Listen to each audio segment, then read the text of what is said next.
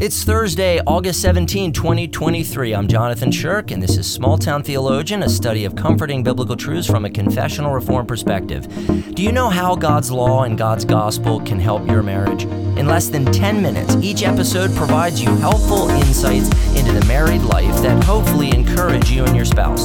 Share the podcast with another couple. Without further ado. This week, I listened to a sermon from another church. I won't disclose the name of the church or its location. The preacher's main focus during the sermon was how to get along with others who disagree with you. He used little scripture. He didn't really read scripture or give the redemptive meaning of scripture. His focus was less faithful exposition than it was application. Besides using some misleading and unhelpful wording about Jesus being a people pleaser, his message was almost entirely law. His message amounted to do better. He basically ended his sermon with, we got a lot of work to do, okay? But don't allow the amount of work to discourage you. I want you to try those four things. What a burden for weak and weary saints. They needed to hear about the sufficiency, power, and provision of Jesus, and instead, he gave them a religious-flavored TED Talk. The problem I have with this kind of preaching is that there's little to no gospel in it. It is moralistic and law-heavy. Don't get me wrong, law is needed in preaching, but law can't transform the human heart. Moralistic and law-heavy preaching is powerless. Gospel preaching is powerful. Can moralistic sermons help married couples? Sure, but not in a way that pleases God. Moralistic preaching void of the gospel will in time produce self-righteousness or hopelessness. There are many victims of moralistic law-heavy preaching, and I think moralistic sermons exist because many preachers and their listeners do not know the difference between the law and the gospel and why differentiating the two is vital to the Christian life and marriage. What's the purpose of preaching? It's to clearly communicate the law and the gospel for the salvation, growth, and comfort of those who listen and believe. God works through preaching to create and sustain faith in his people. And where does faith come from? Well, Romans 10:17 says faith comes from hearing and hearing through the word of Christ. The context there is preaching. The Holy Spirit works faith in people's hearts when they hear the gospel explained. See, as Romans 1:16 says, the gospel is the power of God for salvation to everyone who believes. According to 1 Corinthians 1:17, the cross of Christ possesses immense power.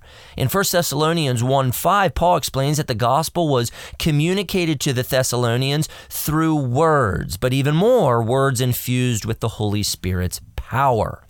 Married couples need the gospel and its marriage-transforming power. They need the gospel every day. The gospel is the key to their life and marriage, so it is absolutely essential that a married couple actually hear and know the gospel. A steady diet of powerless, law-based, moralistic preaching for a couple will leave them starving and weak and unable to work through their marital struggles. Robust law and gospel preaching in a local church is what married couples desperately need to hear and believe. Heidelberg 20 says, are all men then saved by Christ just as they perished through Adam? No, only those are saved who by a true faith are grafted into Christ and accept all his benefits. This is critical to understand. To be truly saved, you must be united to Christ or be one with Christ by true faith. By that true faith, you not only accept or receive all of Christ's benefits, but you also enjoy them. The benefits of the gospel received by faith alone are fuel for a healthy and God-honoring marriage. But we need to ask two questions. What is true faith and what is the gospel? Many professing Christians are confused about faith and the gospel, and their confusion negatively impacts their lives and marriages. The greater clarity, the deeper the faith, the more profound and healthy marriage will be. There are very few explanations of true faith and the gospel better than those found in the Heidelberg Catechism. Heidelberg 21 defines true faith like this. What is true faith? True faith is a sure knowledge whereby I accept as true all that God has revealed to us in his word. At the same time, it is a firm confidence that not only to others, but also to me, God has granted forgiveness of sins, everlasting righteousness, and salvation out of mere grace only for the sake of Christ's merits. This faith, the Holy Spirit works in my heart by the gospel. Preaching exists to help people, including married couples, believe the gospel and find salvation, life, comfort, and strength in the gospel. Robust law and gospel preaching is fuel in the tank of marriage.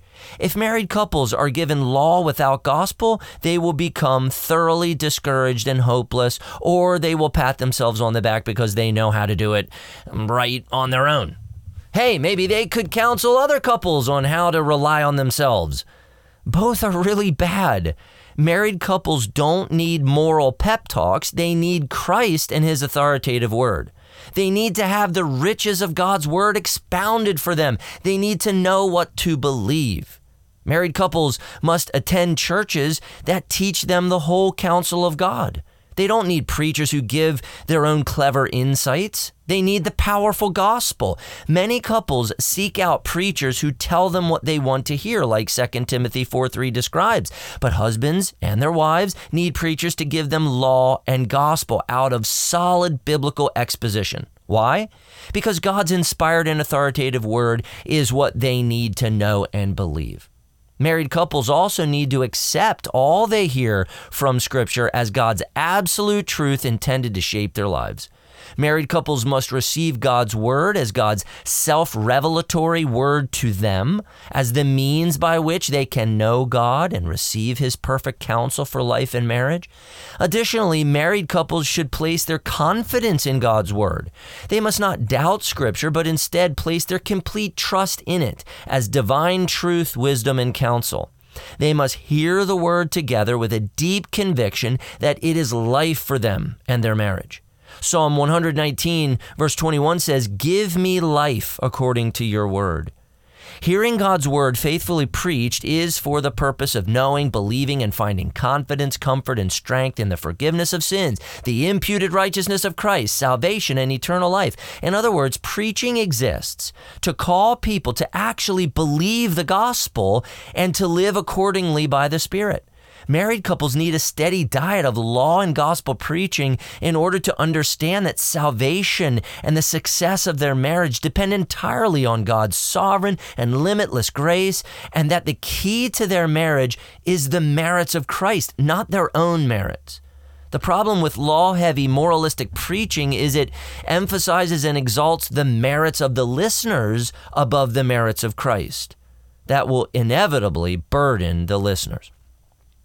Faith is not created or sustained by hearing about how we should do better. The gospel is the power of God for salvation. Faith is created and sustained when the Holy Spirit infuses the hearts of God's people with the gospel. Of course, we all need to do better, and we need to hear God's word tell us how. But the call to do better must always be undergirded with a heavy emphasis on and hope in the gospel. Probably the best thing a married couple can do for their marriage is go to church together with the following shared attitude.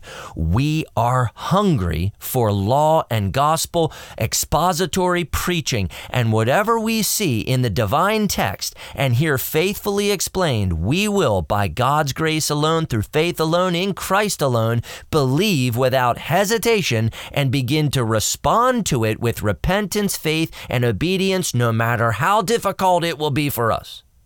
Doing that week after week would revitalize many marriages. Married couples, you don't need a moral pep talk to improve your marriage. You need the gospel. Do you believe the gospel is sufficient for you?